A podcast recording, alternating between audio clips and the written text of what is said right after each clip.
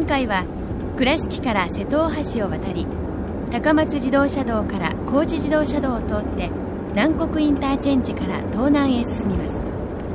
菊遍路第25番札所宝珠山新勝寺始まりです。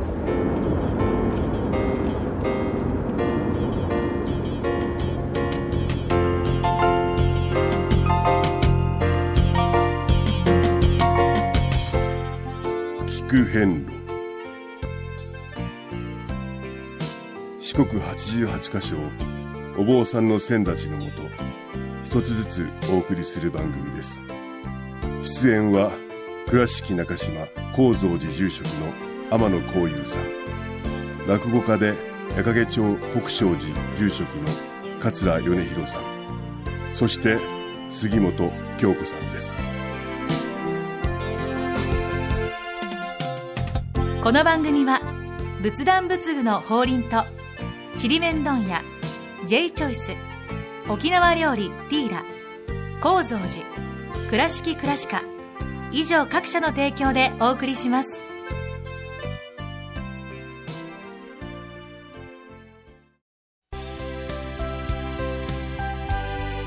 仏壇の法輪は井上の法要事業部として仏壇墓地墓石ギフト商品。すべてを取り揃え豊富な品揃えでお客様にご奉仕いたします。アンティーク着物のちりめん問屋。アンティーク着物のちりめん問屋。アンティーク着物のちりめん問屋。美観地区 IB 西門の2軒南隣。電話090-1689-5566ちりめん問屋。着物で歩く会も開催しています。倉敷からお車でお遍路に向かうあなた。車の調子は万全ですか？水島北緑町の J チョイスはあなたの愛車を真心込めて整備点検いたします。安心の車で安全運転。交通安全道中安全はお大師様と J チョイスの願いです。第25番宝珠山真言院新勝寺様へ到着いたしました。はい。やってきました。新勝寺様ほうほう新勝寺どういう漢字を書くかと申しますと、はい。つという字ですね。つ大津の津ですね。はいつですね、それを真と読みまして、はい。天心の真ですねああそうですねと読みまして、えーテラスのお寺、うん。新勝寺とはい。いうことで。す。新津というのはどういう意味があるんですか？津というものは、えー、よりどころとかまた港のような船がつくというあーそういうイメージじゃないでしょうかね。本。当にこの門前は港町ですよね、ですね、うん。海が近いですもん漁師ね。そうですね。はい。であのここの三門は意外とシンプルでうん。朱朱塗りでですね、ええ。えー結構はっきりとした作りをしておりますが、はい。えーここはですねもともとはあのーお大師様がこのお山がですねうん宝珠に似ていると、ほう宝珠の形に、はい、宝珠がイメージできない方はあの栗のような形だと思ってほしい。なえ円で先がこうシュッとこわうかりました。よはい。く橋のええ。うんこうなんかの頭の部分とか。ギボシュギボシュでね。ギボシギボシ、はい。あれええ。全て宝珠型ですよね、はい。そういう形になっておるということで、ええ。えーここに霊験があるなということでですねお地蔵様をうん。彫られまして、はい。そこが演技となってるんですね、はい。で大量とそれから海上安全を祈るお寺として栄えてきました。はい。あ海沿いならではのね、はい、海上安全って言いますとですね、うんえー交通安全交通安全と今車社会になりましたが、うん。はい。一番最初に安全を祈った、うん。交通手段としての安全を祈ったのは実は海上安全じゃないかと言われてるんです。あそうなんですか。あの日本は海に囲まれた島でしょ？う、はい。はい。ですからそういう意味でこう海路を通ってですね、はい。い、ろんなことをしたんですけど本当にやっぱし海は怖いですから、うんえ。そういうところからね波切り不動なんてねああそうか。ねね東映ええ。えお大師様がお大様が行かれる時に、こうねお不動様が穂先にね、はい。い、らっしゃってやーっと切るとですね、波が切れてええ。高校が安全に渡れたなんていうそういうお話もありますね。高野山にはまだ、えー南院様にそのお不動様を祀っていますけれども、はい。こうこうそういう意味でですね今我々普通に生活しておるとちょっと忘れがちなんですけども、うん。海と共に生活する方にとっての海上安全というのは本当に大事だ、はい。でそこに、えー一番ね、うん。この四国でも、はい。一番あの太平洋にうん。ち近いところに、だから波が荒くて大変なところにええ生活なされるわけですから本当に生活と密接した格好で新人されてきた、う。でここはうん。お地蔵様が祀られてる。はい。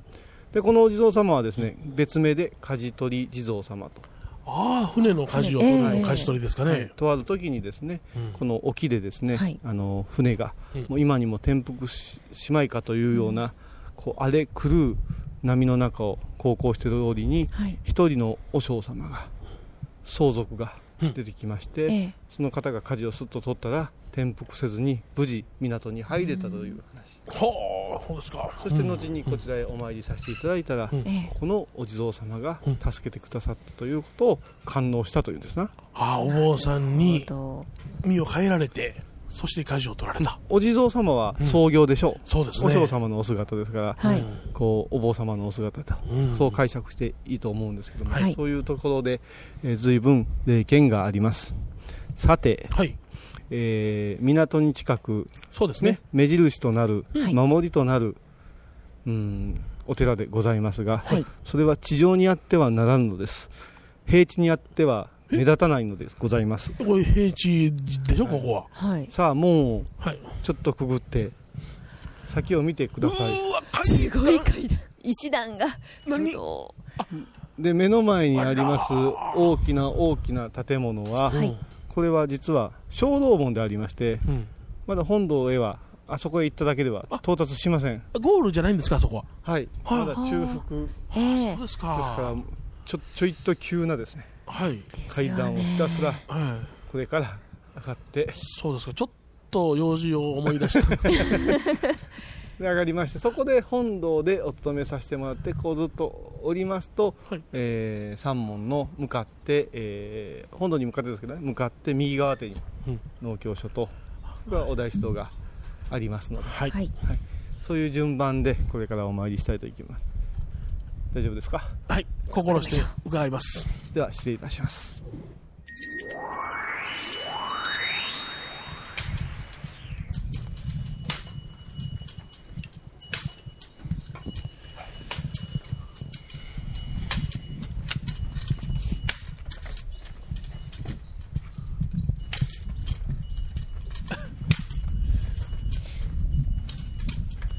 なんか近くで見るとすごい急な、見上げる感じですねえ。ね石段が。結構すごいですね。なんかまた風もきついじゃないですか。もうねあのええ。海沿い特有のえ突風が。気をつけながら行きましょうね。だってすぐ沖にはクジラもたくさんいるという地域ですからね。ーあ、そうかそうか。え振り返りながら登ったらいいんでしょうか。ここの階段はあの、はい。自然石をつ組んでましてですね、はいはい。はいえーちょっとこう形がいろいろありますのではい。足元気をつけましょうね。そうですね。れから雨の日は滑りやすい、えーはい。場所でございます。はい。なかなか急ではい。そして細かに、えーあります。階段です。まもなく中ほどまでやってまいりました。小楼門です。よいしょ。よいしょ。大丈夫ですか？はあ、衝動三門ですそうですね。衝動三門はですね釣り鐘がついた三門です、ありますねはい。こうよいしょっていうのもねはい。あの六根いう人間の気根がありましてねほうほうほう。6つの根ですねはい。これを正常に保つという意味で六根正常六根正常いう言葉から。どっこいしょと出たたあ、そうなんですか。ほうほうほなりました。う。昔から知ってるんですか？今気づいたんですか？あああ、振り返ると海が見えました。これい。いはい。いいですね。わ、青い。本当になんか、クジラがおりそうな感じ。疲れを忘れました。すごいでしょ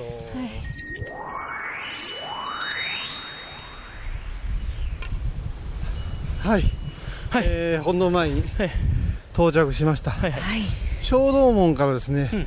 少し、えーちょうど右へそうですね。直角にはい。曲がった感じでもう少し上がりますと、はい。本堂がありますね、ええ。ー。まあこの前から見る景色はすごくいいですね、素晴らしいですね、えー海が青々と入って、ね。ねえ。広々と。波の音か風の音か。わからんようにはね、ないよ えあ今日は穏やかですけれども、はい。これひとたびうんね、荒れ出すと大変なんでしょうね,、そうですね、うん、だからこう樹木が覆うようにはい。立ってますね、うん、ああお堂をね守るようにね。はい、ざわざわっとしながらとてもスケールの大きなはい。場所でございます。が、はい。それではこれからはい。本堂でお参りをしましょう、はい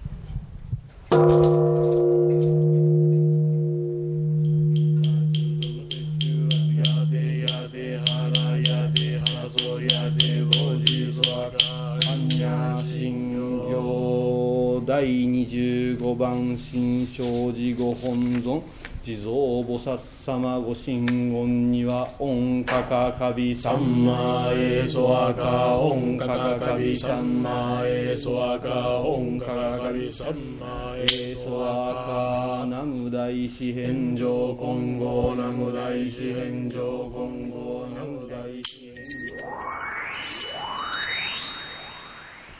今本堂の中へ入れていただいておりますがはい。はい鉄筋でコンクリートの作りをしてまして、はい。内陣に木造が木造の作りになっております。ね。はい。であのーここ完全密閉型の、そうですね。風がね、はい。お灯明もそれからお線香もはい。お堂の中で炊かしてもらう、うん。すごく今静かだと思うんですけども、ねはい。完全に風を遮断した形であります。これもですね海独特のその激しい部分そこから守るためにこういうふうな形に工夫されておるんだと思います。そうですね。聞く変路沖縄料理ティーラ。ティーラとは沖縄では太陽のこと。本場の沖縄料理から創作料理まで太陽のような温かいおもてなしでご提供しています。倉敷市立美術館から東に 50m 沖縄料理ティーラ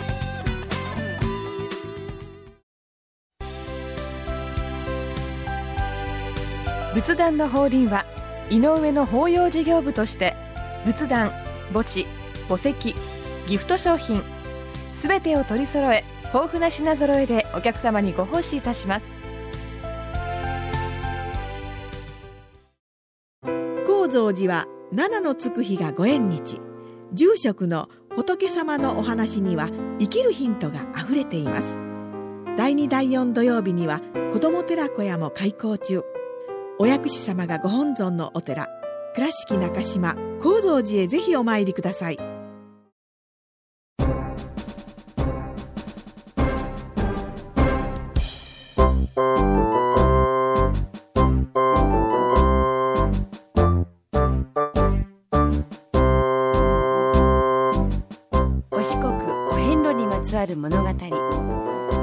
では見られない風景を織り込んで今では語られない伝説をお届けします。創作小話「デコボコ同業記」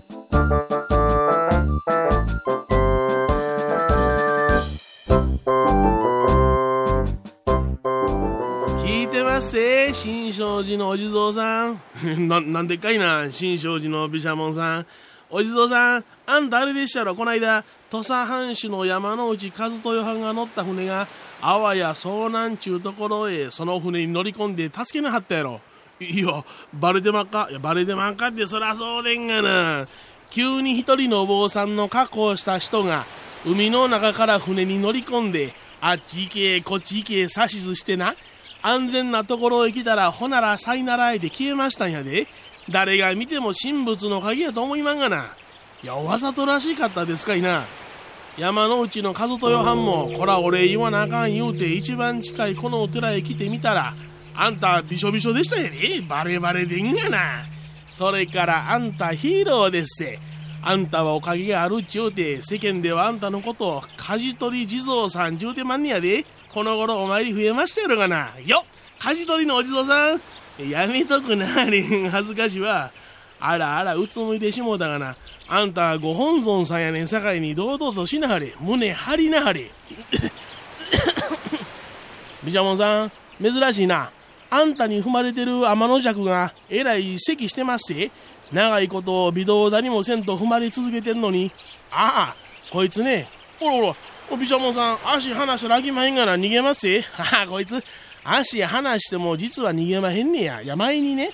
改心したからもうええやろ。逃げていけちゅうたんですわ。ほなら逃げまへんちまんねんなんでや？って聞いたら逃げろ言われたら逃げへんのが天の尺の掟や。って反対のこと好きでんねや。長いこと踏んでられへんがな。ちゅうたらもっと踏んでえちまんねんかないまへんで。本人おいおいお前どないしたんや？いやあのえらい煙たいんですけど。そらお参りが増えたからちゃうか。お線香も増えたしな。いやあのこの煙はお線香やないように思うんですがほんまか？まだ嘘ちゃうか？いやわてら自分の身の危険はよう分かりまんねや。自分さえ助かったらええと思ってますんで。なんちゅうやっちゃもっとキス踏んどいたろ。あいやいやいやいやいやいや。毘沙門さんえらいこってすわ。お堂の周りが火事火の海ですわ。こらあかん。消してもらわなどんなら近所の人に言うてきますさ。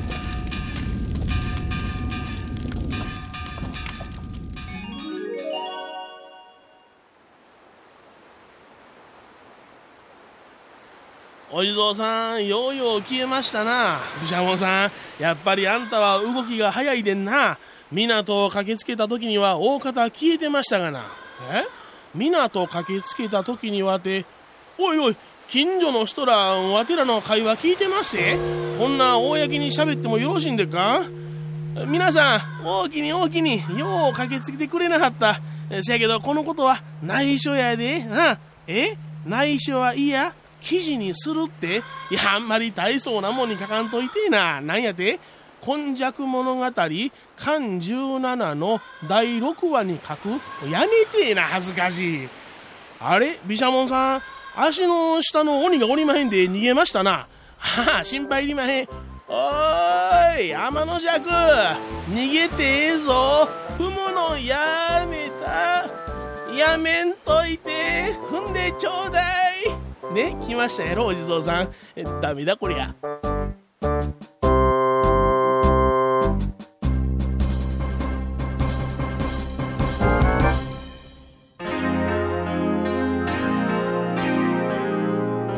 聞く変路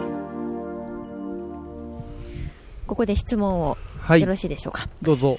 先ほど本堂の中でも、はいお灯明のはい。お話もありまして、本堂を拝見してますと地蔵菩薩様の横にもお灯明のようなこう明かりが。明かりがはい。いくつも灯っていたんですが、はい。あの明かりというのはここいつのタイミングでお寺の方はつけられてまた消されるのかなということを本来ははい。絶やさずですよね、つけない、消さない。もう常もにうずっとずっとついているものはい、なんです法か灯というぐらいですから、はい。教え法律の方に、はいお灯しで法灯で申しましたけど、はい。仏様の見教えがですね、はい。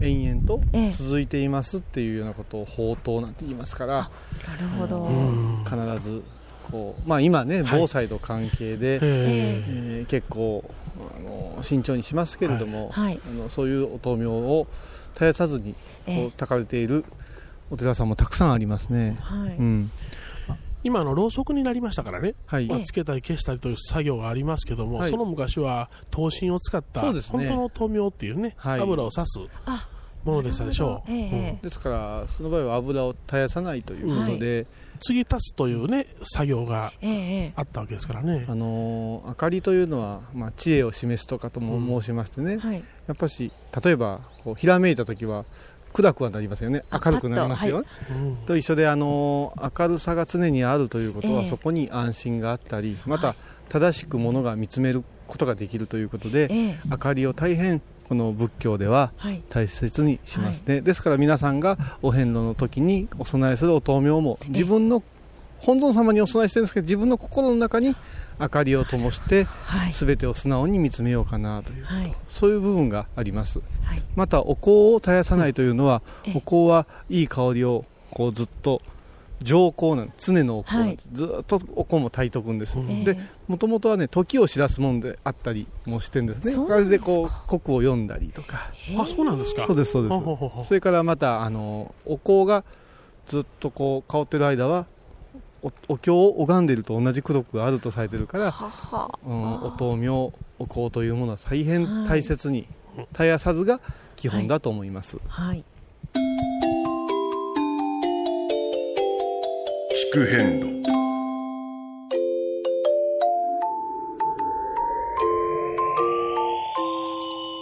では今ベンチでちょっと休憩をなさっていらっしゃいますがこんにちはこんにちは。よろしければどちらからいらっしゃったか教えてください北海道です。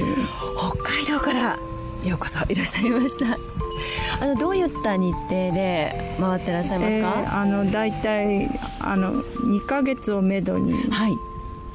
だから自分の今あのやっと3キロを1時間で歩けるっていう。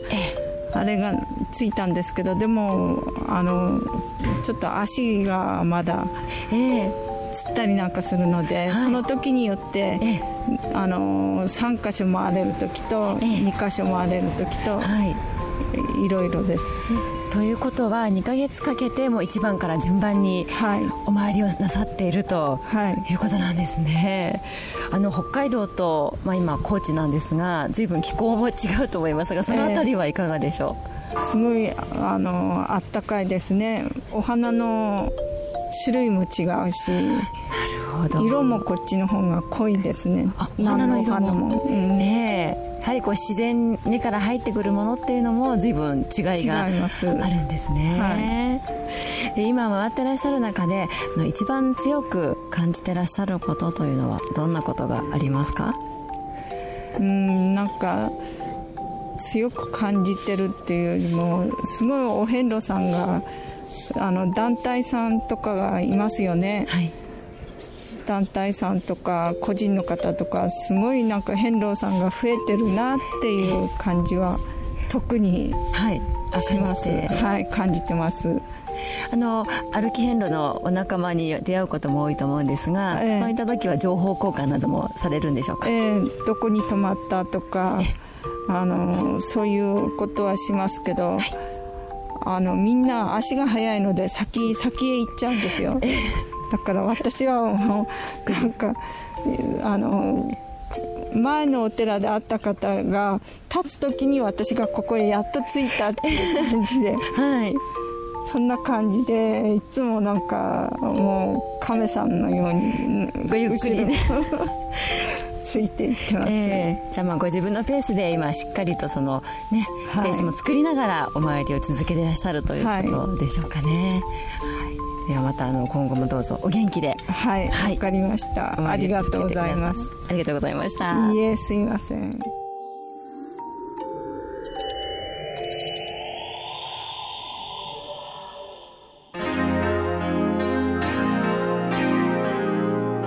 聞く変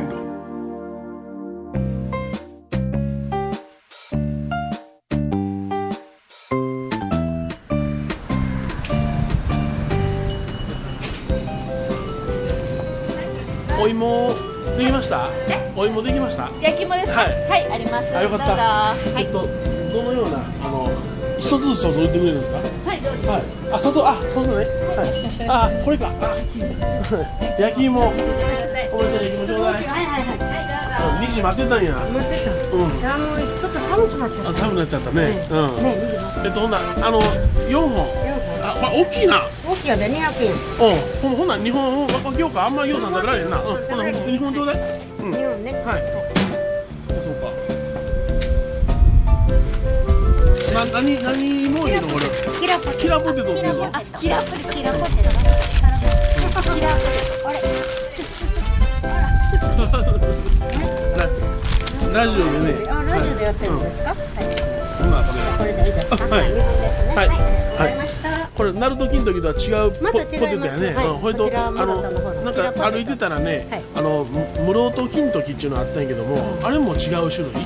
そうですね。まあこれはこれはキラポテトはキラポテトとはまだ別の種類なんねそうですね、ムルトで取れてるあの高西山大地と言いましてね、ああ。ええ大地で取れ取れるうん、ものすごい美味しいです。あそうですか。全国的に有名になってます。はい。早速頂戴します。はい、ありがとうございました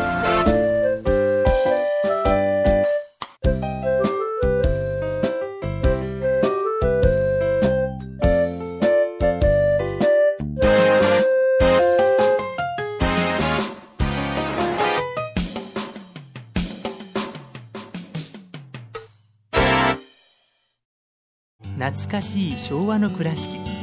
美観地区倉敷市本町虫文庫向かいの「倉敷倉歯科」では昔懐かしい写真や蒸気機関車のモノクロ写真に出会えます。オリジナル絵はがきも各種品揃え手紙を書くこともできる「倉敷倉歯科」でゆったりお過ごしください。仏壇の法輪は井上の法要事業部として仏壇墓地墓石ギフト商品。すべてを取り揃え豊富な品揃えでお客様にご奉仕いたします。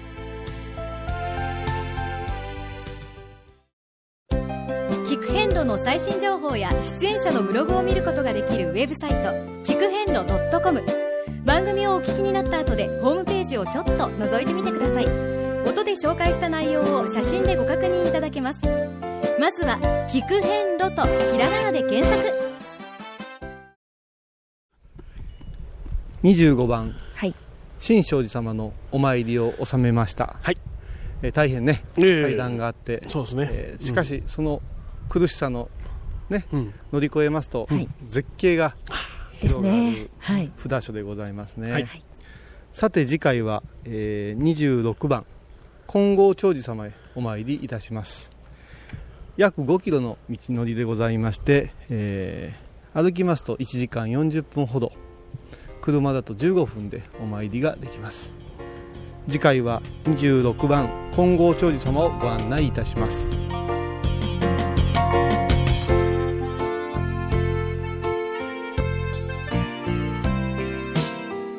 聞く遍路。今回は第25番札所宝珠山新勝寺をご紹介しました。新勝寺は高知県室戸市にあります。では倉敷からのルートです。まず瀬戸大橋を渡り高松自動車道から高知自動車道を通って南国インターチェンジで高速道路を降ります。一般道を南国市内まで南に進みそこから国道55号線を室戸方面に向かいます。海岸線をおよそ66キロ進むと新勝寺に到着します。それでは次回も一緒にお参りしましょう。